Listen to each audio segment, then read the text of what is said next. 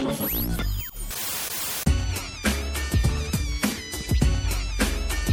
the Beantown Athletics Studio in Boston, this is the Danny Picard Show, Monday, September 26th, 2016. Today's show presented by Beantown Athletics, your number one source for screen printing and embroidery. From designing to printing, Beantown Athletics does it all. Get a free quote for your customized apparel right now by calling 617 282 4181. That's 617 282 4181. Send them an email, beantownathletics at gmail.com, or visit their website, beantownathletics.com. And oh, yeah, hockey season is right around the corner, so don't forget to bring your skates into Beantown Athletics on Granite Ave in Dorchester for a quick skate shopping in before the season begins. So, welcome to the show. I will be joined by former Patriots linebacker Matt Chatham. That's right, former New England Patriots linebacker and Super Bowl champion Matt Chatham. He joins me over the phone today to talk some football, take a look back at week three, and take a look ahead at week four. Week three will wrap up tonight with Monday Night Football. The Falcons at the Saints. This game in New Orleans. And New Orleans, because they're at home, a two and a half point favorite. The Saints looking for their first win of the season. In case you're wondering what the over under might be, 54 and a half. Now, seems high, but this seems like the type of game that could be a shootout. Uh, so I, I really think I would take the over. You put a gun in my head right now, I'd probably be taking the over at 54 and a half, but the Saints are two and a half point favorite. This game was not part of my picks for week number three. If you look back at Pic's Picks, and in case you don't know what Pic's Picks are, it's a segment that I do every Friday. I'm here Mondays and Fridays during the NFL season. Uh, and every Friday, I close out the show with a segment we call Pic's Picks. I give you five NFL games with the spread. I did not get off to a good start. I went 0 5 in week one. I went 2 and 3 in week two, little bounce back, and I told you baby steps are going to bounce back a little bit more in week three, and I did just that. I went 3 and 2. It's my best week of the season so far. I get 3 wins, 2 losses, so my overall record is now 5 and 10 through three weeks of the NFL season. Again, baby steps. Next week, I plan on making the big leap uh, to a four and one week, or even a perfect five and zero oh week. But three and two in week three. Uh, let's go over them because. I did. I feel like I got screwed in a couple games by by games I felt very confident in. Like I felt very confident in Cincinnati coming home, playing Denver. I know Denver right now. You know, coming into that game yesterday, undefeated. Uh, looking for their third win. I just didn't think the Trevor Siemian era was going to begin with the 3 0 record. As good as Denver's defense was, I thought Cincinnati, seeing that this game was in Cincinnati, I just thought that they had it in them uh, to be able to beat Denver and hand the Broncos their first loss of the year. That did not happen. Trevor Siemian, what did he throw? Four touchdown passes, and the Broncos beat the Bengals 29 to 17. And now Cincinnati with the one and two record. I lose that game because the Bengals were three and a half point favorites. Uh, so not only did they have to win at home, they had to win by more than three and a half, and they lost to Denver. And now the Broncos begin the season with a three and 0 record. So I lose that game picking Cincy. My other loss was Tampa Bay at minus five and a half. I got it at minus five and a half on Friday. They were at home. The Buccaneers were at home. They just had got whooped by Arizona. Arizona put 40 points up on them. What was that score? 40 to 7 last week in week two? I just didn't think Tampa Bay was that bad. I thought they would come home against an LA team that was not maybe as good as they showed in a win over Seattle the previous week, but the Rams, they beat the Buccaneers yesterday. And uh, Tampa Bay, not only did they have to win, they had to win by more than five and a half, but they didn't win. The Rams went at 37 to 32 in Tampa Bay.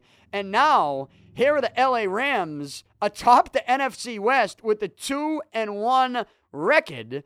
And uh, the Tampa Bay Buccaneers, well, they're 1 and 2. And 1 and 2 is actually good enough for a tie for second place in the NFC South uh, because Carolina got upset yesterday at home by Minnesota. I'll get into some of those other games. I did not pick the Carolina Minnesota game, but I took Tampa Bay at minus five and a half. I lose that, so I lose my Cincy pick. I lose my Tampa Bay pick. The three games that I got right Oakland over Tennessee in Tennessee. I was very high on the Raiders in this game. This was the type of game I told you where I think Oakland and Tennessee are, sort of both on the on the verge of being playoff teams when it comes to the wild card race. So this was really if there was ever a, a game that had sort of wild card playoff implications in week 3 this early in the season. I thought this would be it. Oakland at Tennessee could come down to some type of tiebreaker. Two quarterbacks who are young, who are looking to make a name for themselves in this league, who have all the talent in the world to do it. And Oakland, you know, like Derek Carr said, you know, he jumped in the back of his defense, and the Raiders go into Tennessee. They win this game 17 to 10. So I cover with that. I got the Raiders even on Friday. Uh, so I win my Oakland pick. And now you got the Oakland Raiders who are two and one, but they find themselves in a tough division in the AFC West, but that was a huge win for them uh, to get that win and, and get their second win after losing to Atlanta last week and having a big win in week one in New Orleans, going for that two point conversion, uh, which I still think was stupid. But here's Oakland with the win, two and one now in the season. And, you know, that was a big one for me for picks, picks. And then I took Buffalo plus four at home over the Arizona Cardinals if you heard my reasoning for this pick, I just thought that Buffalo was playing for so much going into this game 0 2. They had fired their offensive coordinator. I do think their defense was better than they played against the Jets in that Thursday night game. And they're in their own building. Um, I thought they could cause some problems for Carson Palmer and the Arizona Cardinals, but I didn't think Buffalo would win. I thought this might be an Arizona win, maybe a three point win, and Buffalo would somehow find a way to cover in a close game. Lose and cover. That's what I picked for Buffalo. At the end of the day, all that matters is I took the points, and the points won me out. Buffalo won the game. The Bills beat the Cardinals 33 to 18 at Buffalo, and Arizona now finds themselves with losses to the Patriots and losses to the Bills a win over Tampa Bay, in which they put up 40 points last week. But the Cardinals are one and two. One and two to begin the season. I didn't think Buffalo would win, but I picked them to cover, so it doesn't matter what the result was. The four points covers, Buffalo wins. I win that game with the Bills plus four. And then my fifth and final pick of the week was Indy. Indianapolis minus three. The Colts were at home against San Diego. The Colts were looking for their first win of the season. They ended up getting it two minute drill, and a big touchdown late. Andrew Luck, what, to T.Y. Hilton. They get the late touchdown. They beat the San Diego Chargers in Indy. And, uh, yeah, I'm not going to lie to you. I didn't think I was going to get a win here. But Indy drove down, two minute drill. They end up scoring. They take a 26 22 lead, and that's how they win it. They win it by four. All they had to do was win by three. They were a three point favorite at home. The Colts get their first win of the season, and they were a big win for me with Pic's picks. You know, that was the difference between being another two and three week or a three and two week, which we stand. A three and two week for Pic's picks, and on the season now, I'm five and ten. But I think if you if if you pay attention to my picks and you pay attention to previous seasons, we're gonna begin rolling now. That's what we're gonna do. And it's gonna continue and get even better in week four. So make sure you tune in on Friday or anytime over the weekend to get Friday's podcast in which I will close it out with Pic's picks for week four in the NFL. Now, for a look at the entire week that was, again, we got one game tonight, Monday Night Football, Falcons at Saints, minus two and a half. I mean, this seems like the type of game that, you know, Matt Ryan should be able to still throw all over New Orleans. And, and, and you think this is going to be a shootout. And that's why I would go with the over. But man, in a shootout, I guess I want to look at the team that's in their own building, and I guess I want to lean towards the Saints winning this one. It's minus two and a half. Um, I think they could win it by three, which would cover at home in a shootout. I'm going to take New Orleans and the over. Now, this doesn't factor in a Pic's picks, but I always give you some bonus ones. I'm going to take the Saints to get their first win of the season and and also the over to cover here 54 and a half. So saints minus two and a half and the over. That would be my pick i guess if you put a gun to my head for this monday night football game in week number three. Uh, to close out week number three before we get to week four. But the top nfl storylines i thought this weekend and and as of right now is that you got five unbeaten teams here. The patriots as we know at 3 and 0 They won Thursday night against Houston. Uh, you got the Ravens at 3 and 0. The Baltimore Ravens 3 and 0. And the top of their division at the AFC North. Um, Baltimore goes into Jacksonville and beats Jacksonville 19-17 yesterday. You have the Denver Broncos at 3 and 0. And Trevor Siemian, a big game for him. I didn't think they'd go into Cincy and win, but they did. You got the Philadelphia Eagles at 3 0, atop the NFC East. Carson Wentz, what do you got? Five touchdown passes, no interceptions. He's a big boy, and if you watch the kid play, he can throw the ball and he's elusive enough. Yeah, I'm not saying that that you know, he's Russell Wilson elusive. But Carson Wentz, given his size, he's elusive enough for a big boy that can throw the football even on the run. There was one one throw that he made down the right sideline yesterday. Carson Wentz, quarterback of the Eagles, in which he gets, you know, he's in the pocket and he takes a step to his right and then sort of bounces up in the pocket and then also has to run to his right. And he creates enough time for himself to find a man open down the right sideline and he puts it on the money. And it was a big throw and he made some big moves. Again, wasn't Russell Wilson esque, eh, really, but it was it was enough, elusive enough. And I'm not to lie to you. And this is somewhat crazy. And, you know, they, people do this and it drives me mad. And I say, well, why would you compare him to him? And I'm not necessarily going to compare the kid's future and say that, well, he's going to have a Hall of Fame career. I don't know that to be true. But just little things like the movement I saw in the pocket to go along with the size and the arm strength. I'm not going to lie. It, it kind of reminded me, and, and you know what? Joey T, Joey T shirts here at Beantown Athletics, he said it today when I walked into the building. He said, wow, Wentz kind of reminds you of Brady. And again, this isn't to get out of control and say that Wentz is ever going to be Brady because he's he's not. I don't I don't I'm not going to predict that he will. I won't put my money that he will. But just some of the things that he does out there so early in his career. The size being elusive enough and being able to have that big arm and make that throw and not turn the ball over and throw touchdown passes. Take a team and, and look, the Eagles are 3 and 0. Carson Wentz is playing great football. It kind of reminds you. Some things that he does remind you of Brady. At least that's that's how I feel. And uh, when I walked into the building today, I, I realized I'm not the only one that feels like that. Joey T-shirts is telling me. That's how he feels too.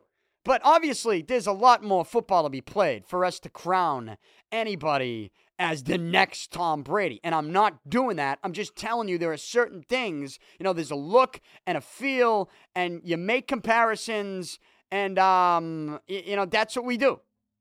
Uh, you know, you watched the, the Sunday night game last night, and, you know, you see Dak Prescott out there. The Cowboys, they beat Chicago 31 to 17 and the Cowboys are now two and one, and you know they're comparing Prescott to certain people. They're comparing the receivers of the Cowboys to certain people. I saw some people getting fired up about it. I'm not fired up. I don't know that those. Comp- I don't know that when somebody throws out those comparisons that they're saying that player is gonna be as productive as the player they're comparing him to. I think they're just looking at certain abilities, certain talents, and their skill levels, and, and, and thinking, you know what? They do things that remind me of this other player. Not to say that they're as good or will be as good or productive, but there are things that remind you of them. I think those things. I think to say those things are fine, and and that's what we're gonna do. But Carson Wentz off to a great start. The Eagles off to a great start. They're three and all, and then you got the Minnesota Vikings at three and zero. Oh. What's interesting here is that you, you, they traded Sam Bradford to the Vikings. The Vikings gave up a first round pick. I knocked that trade because I don't think you I don't think Sam Bradford is worth a first round pick. Now, seeing what Minnesota's been able to do, they went into Carolina yesterday and beat the Panthers. You got to take them, you know, you got to take them seriously. And I don't think anybody was sleeping on Minnesota's defense. But certainly offensively, when you lose Adrian Peterson the way they have, when you go out and make that move to bring in Sam Bradford, I, I just I don't see it with Sam Bradford, but he made a couple big throws and he's made some big throws for Minnesota in big spots. Something I, I'm not used to seeing him do. Now, it's early in the season. Let's see how it plays out. But one thing I also want to point out before anybody sits there and starts praising Sam Bradford is that Philadelphia does not seem to be missing him. And and that's another thing I'll point out. You know, before I get all crazy and fall in love with Sam Bradford and the Minnesota Vikings and the job he's doing for them under center, throwing the football, I'm sorry. Minnesota's got a great D. You know, you hold Carolina to 10 points in their own building, that's a pretty special accomplishment. And uh, I think there's a lot of quarterbacks in this league that would be begging to have the type of defense that Sam Bradford has right now. Credit where credit's due. Bradford's done a nice job. He's made some big throws. They are 3 and 0. They have a big win. They are 2 and 0 on the road. And they've been, you know, he's been under the spotlight because there's pressure on him. Eh, not just based on what he has not been able to do in his career, but also the fact that he was just traded for a first round pick. That puts a lot of pressure on you.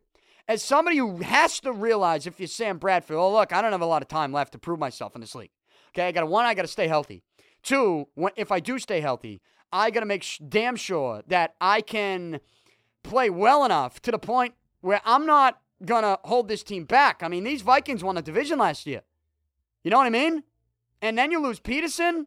Uh, you know how good their, their defense is. So Bradford has done the job. You got to give Sam Bradford credit. However, when you look at the team that traded him, that just acquired a first round pick, that is also 3 0, that is not missing. And, and let's not ignore what the Eagles did yesterday. Eagles, I know they're at home. They just put a beat down on the Pittsburgh Steelers. 34 to 3, they beat the Steelers. That's a good Pittsburgh team. Now, Pittsburgh's going to be getting Le'Veon Bell back. I understand uh, they've been without him. They've been out with, been without some weapons. But the Pittsburgh Steelers, they were 2 0 going into that game. And, you know, I stayed away from it with the spread, but man, I, I mean, I don't think I would have picked Philly to win that game. Certainly not by 31 points. But that's what they did. So it, it, before we get all crazy with the Sam Bradford love fest, let's let's pay attention to what Philly's doing without Sam Bradford.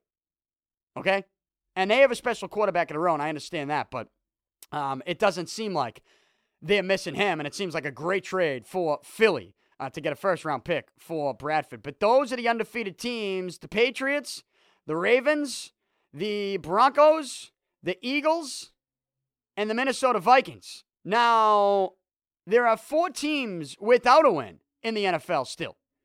And one of those teams is playing tonight, the New Orleans Saints. So let's wait and see. I think they probably could get a win tonight at home uh, on Monday Night Football against the Atlanta Falcons. Uh, but the other teams without a win, the Chicago Bears, they lose last night, uh, 0 3. They got Brian Hoyer playing quarterback, Cutler's hurt. I mean, Chicago looks like they're no good. You have the Jacksonville Jaguars, who there were people picking them. And actually, if you pick the Jaguars in week one, if you pick the Jaguars in week one to cover against Green Bay, then you won that pick because they covered. Green Bay just barely beat the Jaguars. Now, the Jaguars ended up scoring late in that game.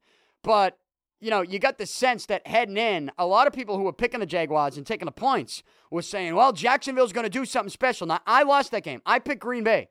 I said, it's one thing to have improvements and be an improved football club like Jacksonville probably should be and will be, but how improved are you where I think the spread was like five? I was just, I didn't think that they would cover there. They lost the game, but they covered. And a lot of people that picked them to cover saw a Jaguars team that was improved to the point that some people thought they could have a special year. But here they are now. They lose to Baltimore at home. They're 0 3. You got the quarterback in in Bortles after the game saying, you know, nobody in here. It's, you know, it's tough to look at people in this room. We nobody here wants to lose. Nobody here wants to keep losing. Oh man, you start hearing things like that, and I, I don't know what you want them to say. I get it, but um, you see some of the emotions pouring out. That doesn't look like it's going to be any type of special season in Jacksonville. After what looked to be a promising loss, if there ever was a promising loss, it was a loss to Green Bay in which you cover and you keep it close in week one. A Green Bay team that's coming into the season uh, with high expectations, knowing that they got Jordy Nelson back. So, um, you know, Jacksonville's 0 3, and the other team without a win, the Cleveland Browns, they should have a win. Their field goal kicker, what do you miss? A 45, 46 yarder with no time left. They get a gift. They get Tannehill to lose a football with 20 seconds left inside the Dolphin territory yesterday in a tie game at 24.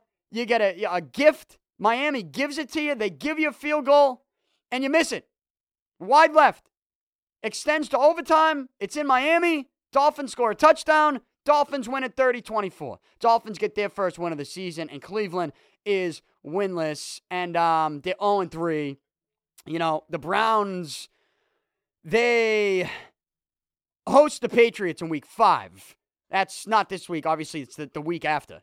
But that should be some type of beatdown that the Patriots should put on Cleveland in that game. So those are the top storylines through week three in the NFL. And just a look ahead to week four.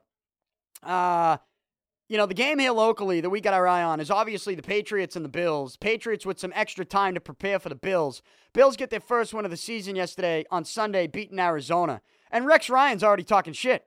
He's already talking shit. He's saying that oh, we know Brady's not going to be the quarterback. It doesn't matter who the quarterback is. He said if Belichick was the quarterback, we're coming after Belichick. Now, I don't know. I sit here today, me on this show inside the Beantown Athletic Studio on this Monday afternoon, and I don't know who the Patriots quarterback is going to be. Is Garoppolo going to be healthy enough with that shoulder to return? Is Brissett going to be healthy enough to play with that thumb injury that he suffered? Now, I seem to think that Brissett will be good. You know, worst case scenario, I think Garoppolo has to miss another week, which would basically end his season unless something happens to Brady injury wise during the season. But Brady's returning week five, and you should feel great about that. Patriots are 3 0. Um, but worst case scenario with the quarterback situation in the week four game against Buffalo is that the Patriots are without Garoppolo because of the injury, and Brissett has to start. And I think he would start even with the thumb injury. And you'd have Edelman once again as the backup quarterback. Now, there, I think I read something on Twitter last night that said the Patriots are saying they feel comfortable if they had to go into a game as Julian Edelman as the starting QB. Now, he was a QB in college. I, I guess. I mean, at this point, at this point, are we ruling anything out that the Patriots can do? I don't think we should. They're 3 and all. But but here's you know people are going to get nuts and they're going to say what the Patriots can and can't do without Brady, possibly without Garoppolo, without possibly without Brissett, whatever the quarterback situation is. Worst case scenario for the New England Patriots is they lose this game, and we'll all look back at Brady's Deflategate suspension and say during the Deflategate suspension, the four game suspension, the four games without Brady, the Patriots went three and one. You should throw a fucking potty because of that. Okay? So, worst case scenario, they lose. And, I mean, then what? Brady returns in week five, and you're rolling. You're going to have Gronk come back. Okay? You're going to hopefully get some more bodies defensively back when Ninkovich is back from the suspension or whatever triceps injury that he's dealing with. You know, we'll see on Hightower. This team is only, the scary thing is, this Patriots team is only going to get better after week four. So, regardless of what happens in week four, you know, if Rex Ryan wants to come in to Gillette, smell blood next Sunday, and pound his chest and get a win, and he'll be jumping up and down if they do, they'll be dumping the Gatorade on him probably. I'll be laughing at that. Because what does that mean? That means the Bills would be 2 and 2 and the Patriots would be 3 and 1. That also means the Patriots are about to get a whole lot better. Gronk, Brady, guys defensively. I mean, please. And I'm not even telling you the Patriots are going to lose this game. They might win. They might be 4 0. And I never would have said that going in uh, to the Brady suspension. But as of right now on this Monday afternoon, the Patriots are four and a half point favorites, and we don't even know who the fucking quarterback's going to be. Neither does Rex Ryan. And maybe that's going to be the beauty of this game. Bill Belichick, who, I mean, just disguise it. Play games, play the mind games. Let Rex Ryan run his mouth. Let the Bills run their mouths. Let the Bills become a Rex Ryan team after one big win. Let's give the Bills some credit. That was a big win against Arizona. I thought they'd cover, but I thought they'd lose a close one. It's a big win. It's considering the fact that it felt like the wheels were falling off in that organization, right? And that maybe Rex is coaching for his his life right now. Um, let's give the Bills credit. It's a big win for them. But I mean, to get the win and five minutes later start calling out the Patriots, say we're coming for the Pats. I mean, you know, it, look, if the Bills want to want to become a Rex Ryan team and run their mouths coming into Patriots week, then so be it. The Patriots should do what the Patriots do. Be sneaky. You know, win the mind game battle. Take the bulletin board material. Say all good things about Buffalo. And maybe tease the quarterback situation to the point where Rex Ryan has no fucking idea who to prepare for. And you know what? You know who's going to win that battle more often than not? Bill Belichick. Okay?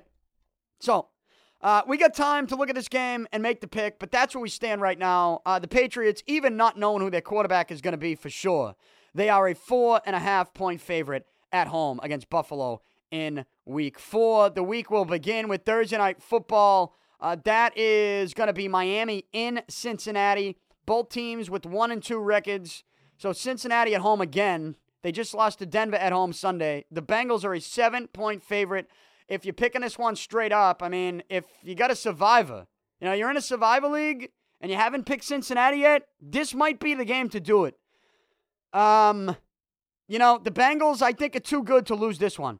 They are. Yeah, let's. Denver's a good team. Denver's got a nice defense. So I guess you can understand it at the end of the day. Cincinnati losing to Denver. They're the defending champs. But uh, they shouldn't lose to Miami. Cincinnati should not lose to Miami. And in fact, if the spread stays seven, or maybe even goes down to six and a half, I would jump all the minute that thing goes down to six and a half, I jump all over the Bengals. Because I think they should be able to win this one by a touchdown. I really do. So that's how week four is gonna begin. And again, on Friday, I'll give all of my picks, picks, picks, five games with the spread. I look to improve on my five and 10 record. So uh, that's what we had with an NFL football weekend. It was an emotional weekend. Uh, it was an emotional Sunday. And last night, during the Sunday night football game, we heard the news of the king, Arnold Palmer, passing away at the age of 87. And that's obviously emotional news. That's terrible news. You know, the king passes away, but, you know, it wasn't, unfortunately, it, it wasn't the only bit of terrible news we got yesterday with regards to somebody passing away because earlier in the day, we woke up on Sunday with just tragic news that 24 year old Jose Fernandez, Miami Marlins ace Jose Fernandez, died in a boating accident early Sunday morning. And you know what? Like, I watched some coverage on this again last night before I went to bed. And I just, I mean, it, it just doesn't feel real yet. It still doesn't. So, as emotional and shocking and tragic as this news was yesterday, that Jose Fernandez died in a boating accident at 24 years old with so much ahead of him. I, I, I just, you know, it, it's emotional. Yesterday, and it's only going to get more emotional when this thing starts to hit home and actually feels real. It doesn't even feel real yet, right? So uh, that is just tragic news. I mean, if you listen to the show, you listen to me, you know I was a huge Jose Fernandez fan. And if you were a baseball fan, I don't know how you wouldn't be a Jose Fernandez fan. The kid had some of the best stuff in the major leagues to the point where you're looking at him going, all right, this is the guy that if you're a big market ball club like the Red Sox or the Yankees, or you're somebody that has prospects to give and you have the money to give this kid the big contract, he was going to be the highest paid player in all of baseball. I think in the history of the game, that's how good he was. Scott Boras is an agent. Jose Fernandez, sky was a limit. He was going to be the highest paid player to ever play the game. That's how good he was. And he's just coming off Tommy John surgery. Um, that does that didn't scare me away. I said that, you know, get that surgery out of the way, right?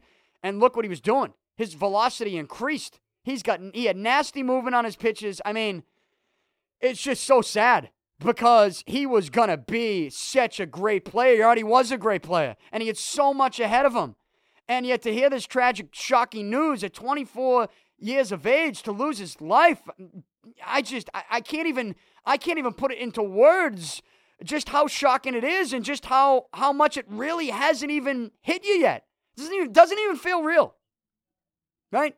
So, an emotional day yesterday throughout the entire sports world, and you know thoughts and prayers uh, to the families uh, who lost their loved ones yesterday, and um, you know, I think it made for an even more emotional day. I, I think more so in Major League Baseball because, you know, Fernandez, you know, he touched a lot of people in the game. He's a young kid who had the, you know, the eyes are wide open, was sort of in awe of the of the players around him. And David Ortiz, Big Papi, you know, we watched this Red Sox game yesterday in Tampa. We watched the Red Sox win their 11th straight. David Ortiz, Big Papi, you know, they have the moment of silence, and he was, you know, tears coming down. Uh, it was, it's just so sad. And you know, I, I made it. I, I think that that win that the Red Sox got yesterday and the way they won, and David Ortiz, you know, he doubles, and Dustin Pedroia scores, which was a crazy play uh, at home. And the Red Sox win it 3 2. That ends up being the eventual game winning run that Ortiz, you know, with the double, and and they win it in 10 innings over Tampa. You know, emotional, emotional moment. And um, baseball is to is to continue to be played this season, and the Red Sox are going to continue to try to win. And so, as emotional as as the Fernandez news is, you know, the rest of of the league has to play, has to move on. Now, the Marlins Braves game yesterday was canceled, which was absolutely the right thing to do. And I have uh, look, I don't know how they're going to be able to walk into that clubhouse. I don't know how they're going to do it. I just don't. I mean, without breaking down. Every single one of them walking into that clubhouse, breaking down into tears. And just, it's just, I don't know how they're going to do it.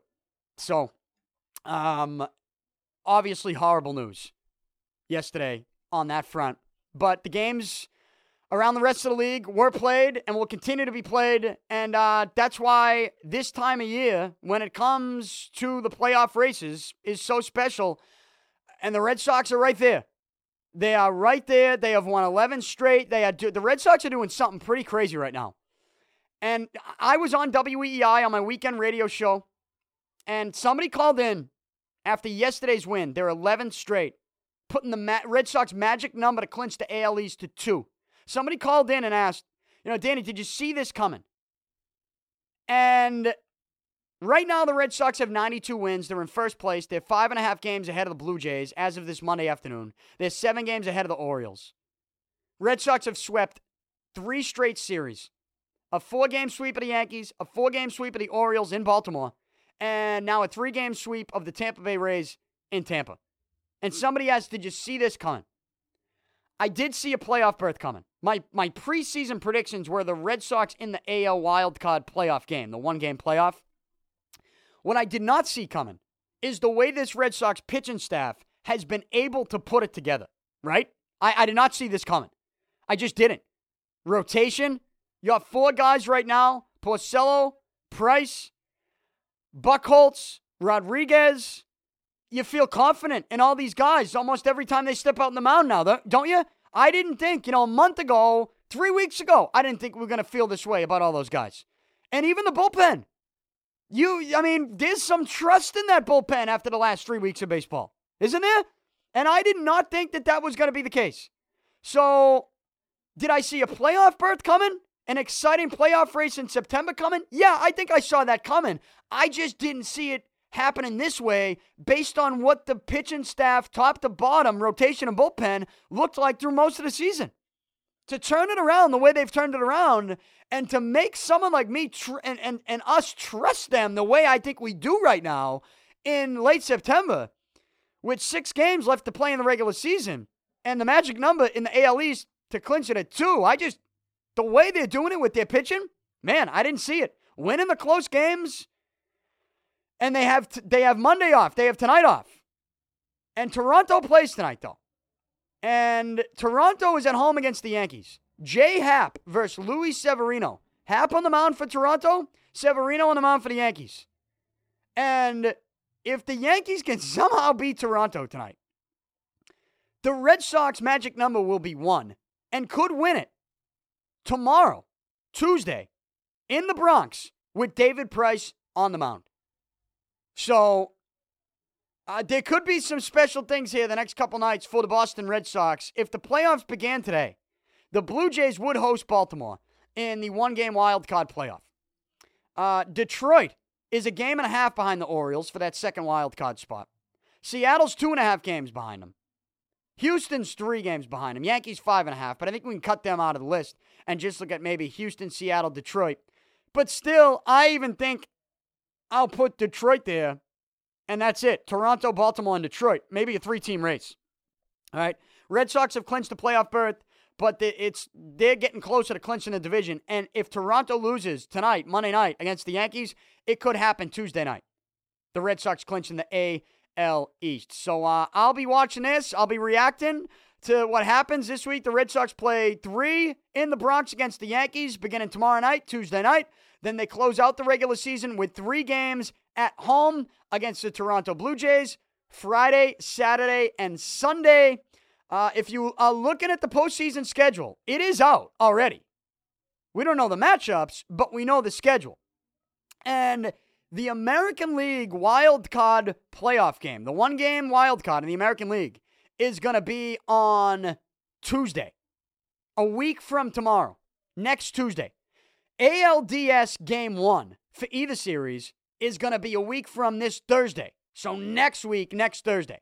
So the Red Sox, it, it, they clinch the division. They're not in a wild card game. They'll be playing their first playoff game a week from Thursday. And if that's the case, with David Price going tomorrow night on Tuesday night and then going Sunday, it sets Price up for, let's see here, Monday, Tuesday, Wednesday, Thursday, and he pitches on Friday, game two of the ALDS on, on normal rest, which sets Porcello up for game one. Right? So, uh, Porcello game one, a week from Thursday, David Price, a week from Friday. And then it's, well, who do you start in game three and who do you start in game four? As of right now, Buchholz three, Rodriguez in game four. And, and, I mean, I don't know that I feel terrible about that based on how both of those players have been pitching. Uh, one other bit of Red Sox news, though, getting away from the postseason stuff, though I guess it's sticking with the postseason stuff for the time being. And that is Pablo Sandoval and this news and this idea that Pablo Sandoval could return for the postseason or could return at some point this year. John Farrell said it in a press conference over the weekend. And it's driving me crazy because it makes absolutely no fucking sense at all to throw Pablo Sandoval into the mix. And you know what? I, I, I get that Pablo Sandoval's postseason numbers are tremendous. I, that's the reason I wanted the Red Sox to sign Pablo Sandoval, right? He's got three World Series rings. He's got a World Series MVP. If there's any time of the season that's Pablo Sandoval's time, it's October. He's proven that. That's a fact. The numbers show it. The eye test shows it. Sandoval shows up in October. And I, I get that those numbers are there and that potential is there. But the way I look at the Red Sox, right now, with 92 wins and the wild card to clinch the division at two, and by the time you listen to this podcast, they might even have clinched the division on Tuesday night, late Tuesday night. So here's the deal. Right now, you do not need Pablo Sandoval. And right now, I just think that you need to go on business as usual without him. If Sandoval is ready to go next year at spring training, be my guest. Bring him in, create a competition. But right now, please, if it's not broke, don't fix it. And if you're concerned about the third base situation with the Red Sox, I just think you're overreacting to something that you don't really need to be concerned about. This offense is going to show up. I mean, they got at least three candidates for AL MVP David Ortiz, Mookie Betts, and Dustin Pedroia. Uh, you know how my MVP is. Big Papi is my AL MVP. He, Big Papi is the MVP. He's the most valuable player in all of baseball, in my opinion. And that's not that's not a knock on Mookie Betts and his season. It's unfortunate for Mookie Betts. I think any other year he'd probably be the AL MVP. But Big Papi, I mean, he leads the team in batting average at 321. He leads the team in home runs with 37. He leads the team in RBIs with 124. He leads the team in on base percentage, uh, 406. He leads the team in OPS with an OPS of over a 1,000. David Ortiz, and, you know, he's only struck out 80 times. He's walked 77. Big Papi is the American League MVP. At least he's mine. And the great thing about the Red Sox is that Pedroia is probably going to get votes. He's hitting 319. Mookie Betts is hitting 321. He's going to get votes too with 31 home runs and 109 ribbies. So you don't need, my point is you don't need to be concerned about the Red Sox offense. I think they're going to be just fine. Defensively, put someone at third base that's that you can trust the most on the defensive end. And and who that is, well, they're going to have to figure that out. But I mean, if you want to put Brock Holt there every game, de- because defensively, but then I'm fine with that. But I don't need Pablo Sandoval back in the mix, at least not right now. Just I just don't need it. And I don't think the Red Sox do either. So I hope that all those comments off from Farrell is just another way to maybe light a fire under someone like Travis Shaw's ass again. Maybe. We shall see. Uh, but the Major League Baseball postseason race is certainly heating up. Postseason begins next week. So I'll talk more about that on Friday. Uh, some other pieces of news today as I jump on this podcast, actually just breaking, literally just just breaking now is, and this is breaking news. This is fresh. This is hot off the press. This is me reacting to it hot off the press. Brad Marchand, the Bruins, have signed Brad Marchand to an eight year, $49 million extension.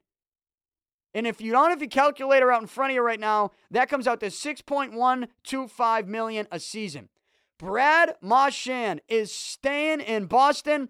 Uh, this is going. He's entering the final year of his contract. He's 28 years old. He turns 29 in May. Marchand is coming off a season in which he scored 37 goals. That's a career high. Uh, it's also a career high in points last year with 61. He's currently playing in the World Cup of Hockey for Team Canada. He's playing with fucking Sidney Crosby, and Marchand is tearing it up. And he's making a name for himself if he hasn't already. And um, I personally think that if Brad Marchand wanted to to come out, and if he had a season in which he even scored just 30 goals next year, I think he could probably go out in the free agent market and get a contract next season that would give him more than 6.125 million a season. Like I, I think he could get up to close to seven or eight mil a year. I think that's how good Brad Marchand is. Now the Bruins obviously they say, hey, we're going to give you a length of contract and maybe take the average annual down a little bit. Are you willing to accept uh, the the length of contract, you know, to stay in one place and this, this much money for a certain amount of time, longer than maybe other teams are going to offer you. Yeah, you might get some more money per year from other teams next off season, but we're guaranteeing you this right now. Who knows what happens to you next year? Maybe you get hurt next year. Maybe you don't make that money. So right now, we're giving you a fair deal when it comes to average annual uh, at 6.125, but we're also going to give you more years than anybody else, and it comes out to an 8-year extension at 49 million, which is 6.125 mil a season. And Brad Marchand's going to sign it. And I think it's a good move for him. I think it's a good move for the Bruins. And this is the type of guy. I've always said this about Marchand, and I said it even, you know, when he wasn't scoring 37 goals a season. Is that when we used to watch the Bruins lose in the regular season or even get to the playoffs and break our hearts and lose in the Stanley Cup playoffs. They would always play teams, and I would look at certain guys, and I think I would look at guys like on the Montreal Canadiens and say, wow, this guy is scrappy, he's feisty. Yeah, he might be somewhat of a weasel at times, but he also can finish. And, and I always say, why can't we get a guy like that? When Brad Marchand started playing and producing for the Bruins and even doing it in the playoffs, you look at him and you go, wow, this is the guy that we used to always look at other teams and say, why can't we get a guy like that? Now a lot of teams are looking at him going, why can't we get a guy like that? And the Bruins have that guy. You cannot let that guy go. And I'm so happy that they're not going to. So happy that they're not going to. Because to be honest with you, this thing had the looks of, all right, Marchand is raising his value. Here he is in the World Cup of Hockey. And, uh, you know, he's putting his skills on display right now on national TV for the rest of the world to see playing with one of the great one of the best players in the world. Right? And and he's keeping up not just keeping up with them, but he's sticking out as if he is one of the best in the world. And he's putting his skills on display to the point where he's only going to be uh, I guess increasing his leverage in contract negotiations. And I was scared that this thing was gonna get into some, you know, you lose another player here. I was scared that that was going to happen. But uh, kudos to, to Brad Marchand and uh, a stick tap to him, if you will, and the Bruins to go in eight years with this $49 million extension. So great move for the B's, great move for Marchand. uh, great to see that he will be sticking around because he is absolutely the type of player that you do not want to lose, in my opinion. And there is some NBA news right now. Uh, I'm reading on Twitter here. Paul Pierce, he has announced that this season, his 19th NBA season, Paul Pierce, it will be his last. Last week, we had the news that Kevin Garnett announced his retirement before this season. Now, Paul Pierce is saying, well, I'm going to retire, but I'm going to play one more. And I, I think somebody, I read this earlier, is his last game in Boston when the Clippers come to town. Is that Super Bowl Sunday afternoon? Huh. That if if so, if that's true, that's a big that could be a big day. Could make for a big day. And you know the other reason why it could make for a big day. Super Bowl Sunday. Tom Brady, New England Patriots. We'll see. Am I getting ahead of myself? Maybe. We're just wrapping up week three in the NFL tonight. But that's the news on Paul Pierce. Uh, the farewell tour, I guess. I guess he wants it. Paul Pierce wants the farewell tour. He's going to get it, right? He'll get some gifts, I think. He'll get some gifts. And uh, he'll certainly be getting a gift if, if here in Boston and a standing O. And, you know, that's one of those games you got to try to get to, right? That's one of those games you got to try to get to. And um, I certainly will be trying to get to that. I hope you try to get this podcast whenever you want. But right now, uh, before I wrap it up, I'm going to play my conversation with Matt Chatham. Former New England Patriots linebacker Matt Chatham, Super Bowl champion. We talk some more football. We look back at week three. We talk some Patriots. Look ahead to week four a little bit. Make sure you stick around afterwards. I will close it up, but here it is uh, my conversation with Matt Chatham. Enjoy. All right, joining me over the phone right now is Matt Chatham, former New England Patriots linebacker and Super Bowl champion Matt Chatham. You can also get his thoughts on all things NFL on his website, footballbyfootball.com. Uh, Matt, thanks for joining me today. How you doing? No problem, Danny. Great to be on. Um, as we record this, I should let people know we still have a Monday night football game to be played between the Falcons and Saints in New Orleans tonight. But let's look back at the rest of week three, which began Thursday night with the Patriots shutting out the Houston Texans at Gillette. Uh, let me first ask you did you see that one playing out like that with Jacoby Brissett under center? Uh, no, I, I would I would question the, uh, the the truthiness of anyone who saw that game going down as it did. I mean, I, I personally thought the Patriots had a great chance of winning that game, but in that fashion, not really. I mean, I think uh, the one thing that always that I always sort of use as an asterisk whenever we're talking about Thursday games, when we pick games on the website, when we do any of those kinds of things, is Thursday game is like bizarro world. So anything you think you know on the, the other days of the mm. week, those can be valid, but carry, Thursdays are just goofy. So I almost expect craziness then, and usually in favor of the home team. You know, traveling on a Thursday sucks. The short weeks suck. Four days suck. Having to do all of this with a couple of walkthroughs is it's it's pseudo football, and I, I hate that. Uh, but in the event that something way out of character is going to happen with the team, usually a pretty safe bet, bet that's going to be the one that's traveling. So I thought everything there was in the Patriots' favor. You know, the, the idea that they're going with a quarterback that I don't know, we threw nine passes or whatever in the game mm. before, and the, the team that's faced him has to know that what they're seeing on film wasn't written for him. That's not his game plan. So they're going to go make one quick. Uh, you're going to go do a couple walkthroughs in Houston. Then you're going to show up halfway across the country and have no idea what they're going to run. And I, that's a huge advantage. So when the Texans come out and, and really you know, bombed on a few defensive series on a couple trick plays. That's I thought that is a little bit inevitable. I couldn't have guessed what those plays would be, but you know, naked bootlegs and little tunnel screens and uh, misdirection option stuff. Like, there's no way to prepare for that. Hmm. And it was straight out of college, so I, that was a huge advantage. It was it was really savvy and, and surprising, really, for the Patriots to execute that well with only having walkthroughs themselves. Yeah, and look, they're 3 0 now going into a week four game against the Bills. We'll get to the Bills because Rex Ryan is already running his mouth. All he needed was one win against the Arizona Cardinals yesterday to, to get that thing going. We'll, we'll get to that, but I, I guess I want to. I want to take you back to before the regular season began. Uh, throughout training camp, you know, we had the storylines with the quarterback situation with Brady being suspended four games because of the Deflategate. How did you envision the first four games playing out? I mean, I didn't think they'd be three and zero oh after the first three, Matt. I was saying two and two after the first four, but here we are after the first three, three and zero, oh, and I think a possibility to go four and zero. Oh. Um, so I mean, how did you see it playing out without Brady in the first four weeks? You know, I, I know I'll get called a homer for this, but I, I didn't think four and zero was that implausible at all for this reason. The, the biggest, the biggest hurdle, from in my view, just simply looking at that schedule, was Arizona. And Arizona, you know, was scary because they made the NFC Championship game a year ago and they're so talented and all those kinds of things.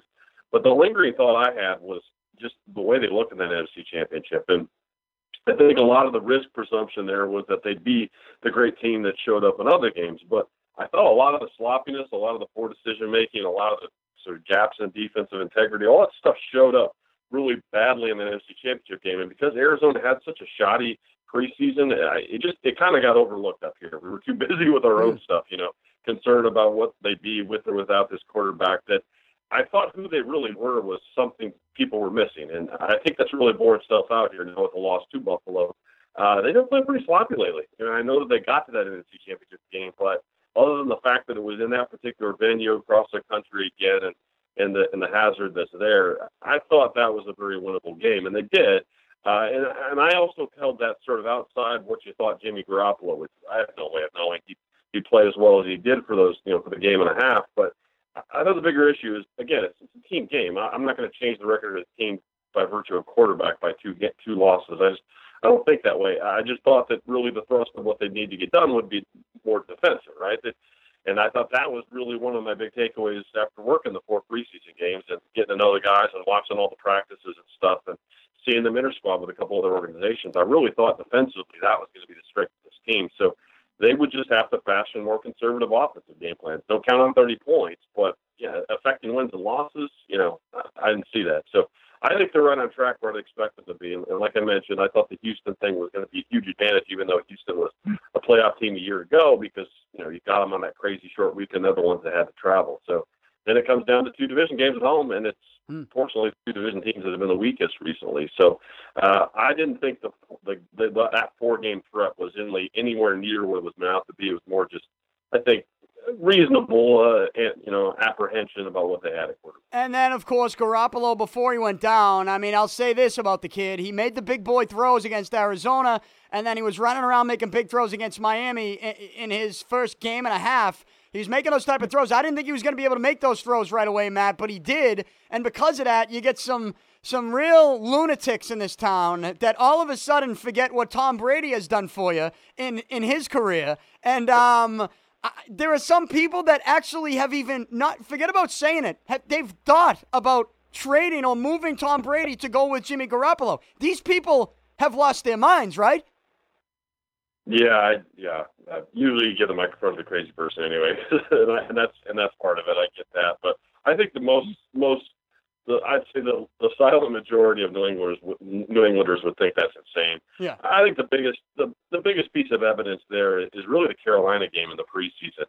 And again, it's not a knock against Jimmy. I love watching him. He's such a good kid. He does all the right things. He he really applies himself well in the in the two games he got to start well, you go back to the Carolina preseason game, and, and Jimmy, I believe, started that. You know, had a couple series, up and down, some solid stuff, some other stuff that was a little shaky at that moment. But then Tom came in, and if you can't see the contrast at that point, then I don't know. I'm sorry, blind is a bad. That it's just night and day. And again, it's nothing against Jimmy. It, that's the case with Tom and about you know 28 or nine other quarterbacks in the NFL. It's just how it is. So to you know to say, hey, on this stat sheet it says blankety blankety blanket. Hey, the team won. So you know substitute in out of this this you know four diamond guy for another new young kid. That's just silly, especially with Tom. I think easily conservatively having three good seasons left and. And, and potentially even more. So I just I don't get that. It doesn't make sense to me, and I presume that there's a lot of fans out there that, that think it's crazy. Yeah, and, and I think it's crazy because I'm sticking with Tom Brady, and like you said, for the next couple years as well. Uh, and, and, anybody who also then goes says, says, well, hey, let's trade Garoppolo. I say, how about you just keep them all and stick them together this season, just in case something does happen to Brady when he returns. But I, I think instead of getting into that argument that other people are getting into, the way I look at what we're seeing right now with the Pats is that worst case scenario, They lose against Buffalo, but yet they're three and one with Brady returning in Week Five in Cleveland. So I mean, even if that is the worst case scenario, we haven't even seen Gronk really. I just think this Patriots team is going to be getting so much better that uh, if you had told me at the beginning of the year the Patriots would be three and one going into Cleveland with Brady returning, I'd tell you throw a Patriots party because they have a chance to not just win the division, but also get the number one seed in the AFC still. Yeah, I, think even beyond just what we've seen from this team, sort of where the Patriots' place is in this in this AFC hasn't. Uh, I don't think it's changed much really. And, and to to be fair to the other to the other organization that you know the, the Broncos that won this thing a year ago, I don't think their fortunes have changed much either. Uh, so as as impressive as the Patriots have been in the absence of Brady, I presume they'll be, you know, obviously much more dominant with him, at least offensively. I mean, it doesn't affect a ton on the other side of the ball, but um, you also get Rob Ninkovich back too, and I, I don't think that's any small thing. So, uh, you know, maybe Dion Lewis down the road, healthy, who knows, uh, off that that selective IR thing. Uh, the, the point is, there, there's there's more there with the Patriots, sure. Uh, but you know, I, I'm always of the mind that it has to be you know decided out on the field, and I'm looking at Trevor Siemian out there in Denver, and he's playing as good as, as Manning played a year ago. So, other than that, it's by and large the same team, other than losing Jackson down to down to Jacksonville, uh, Malik Jackson. So, I, I mean, it's it's still you know the dust is cleared here. The Patriots had their goofy the deflategate thing. Uh, Broncos had their crazy quarterback situation, mm-hmm. going to let Osweiler go or not go, and all that. Uh, I think when it's all said and done, we'll be in October, and it'll it'll still be those two teams. Yeah, I mean, I'm sitting there going into yesterday thinking, all right, since he's at home, they should be able to give Denver their first loss of the season. That didn't happen. Siemian threw what four touchdown passes, and then I'm looking yeah. and I'm thinking, all right, Pittsburgh. You know, they're not going to go into Philly and lose. And Carson Wentz looks unbelievable. Hasn't even thrown an interception yet and uh, he's a big boy. I think uh, more elusive than I ever thought he was going to be, and can throw obviously the deep ball. And, and they beat Pittsburgh, and I thought Pittsburgh was going to be this team that that really would be the Patriots' maybe biggest challenge in the AFC. But I mean, I guess just sticking with the division, you got Buffalo and Miami won their first games of the season each on Sunday. The Jets only have one win. We're still looking at the Patriots at 3 0 being a favorite to win this division, but you play Buffalo now at home. And I guess the question for the Pats is you know, back to the quarterback. Who do we who do we expect to be under center? I, I, mean, I know it's tough this early in the week to get a full injury report on Garoppolo and even Brissett's thumb, but does it? It obviously benefits the Patriots that the Bills have no idea, and Rex Ryan can say what he wants. It doesn't matter who's the quarterback. Well, it kind of does. I mean, you just mentioned Houston didn't really know what looks they were going to get. Does this quarterback situation once again you think benefit the Patriots going against the Bills?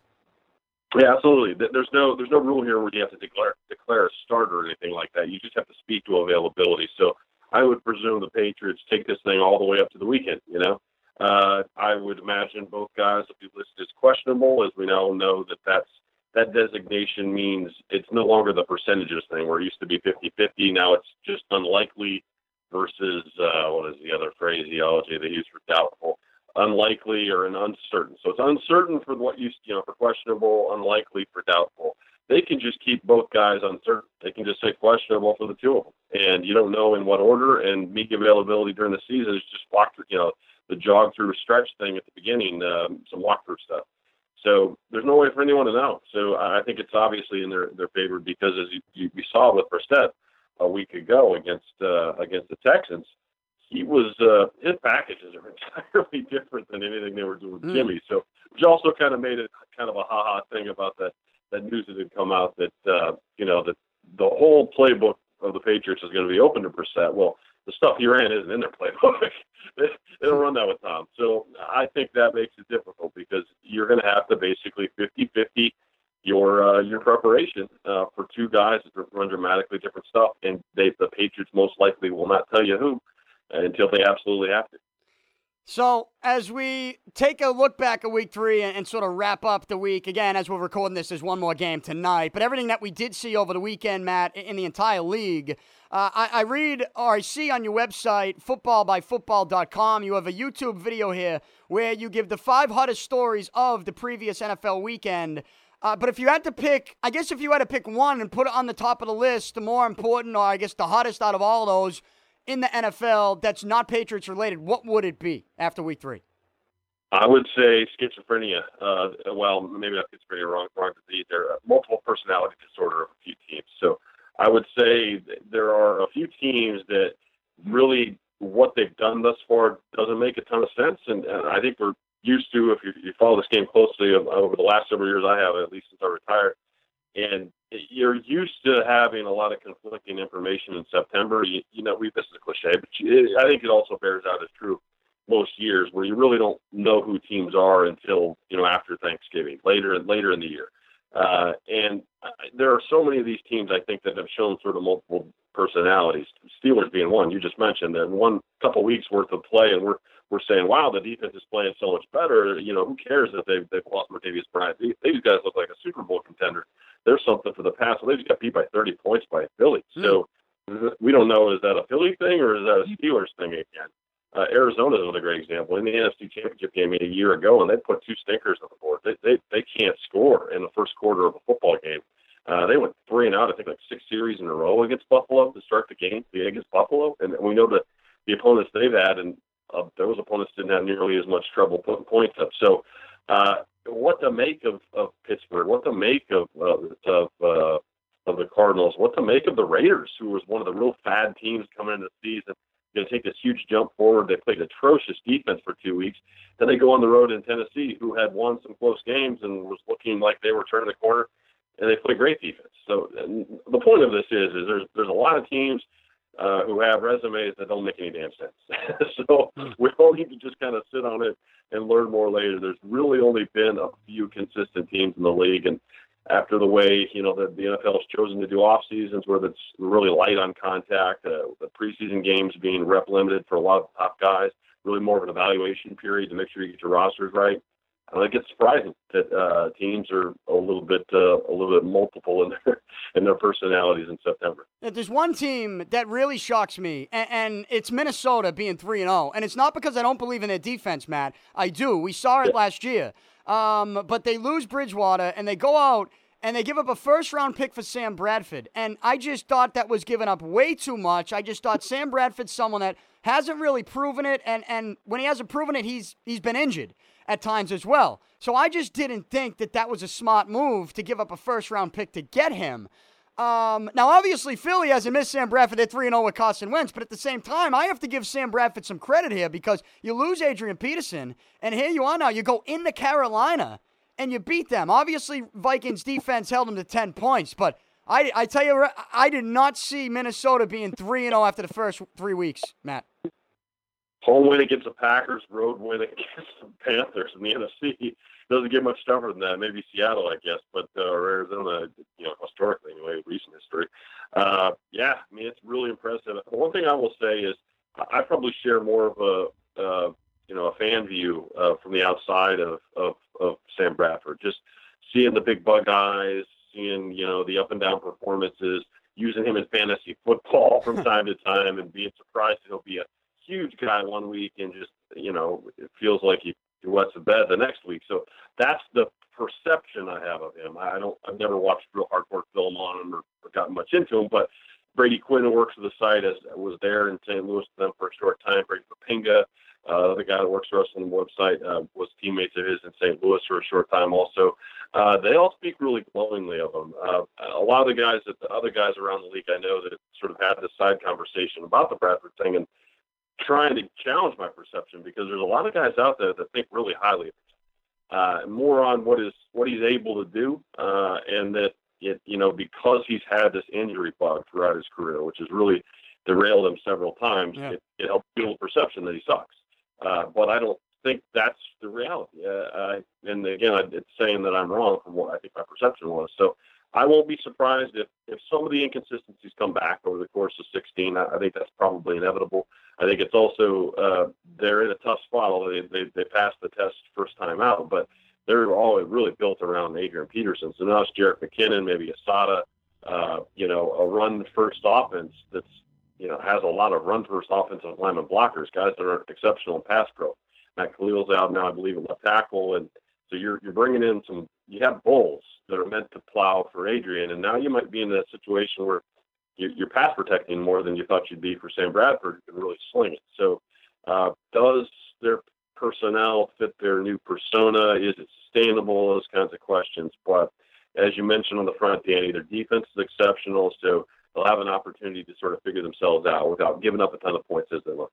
All right, he is Matt Chatham. Make sure you go to his website, footballbyfootball.com. These are the guys you want to listen to. They got columns, podcasts, videos, they have it all. Again, footballbyfootball.com. Matt, thanks a lot. Great stuff as always, and hope to talk to you again soon.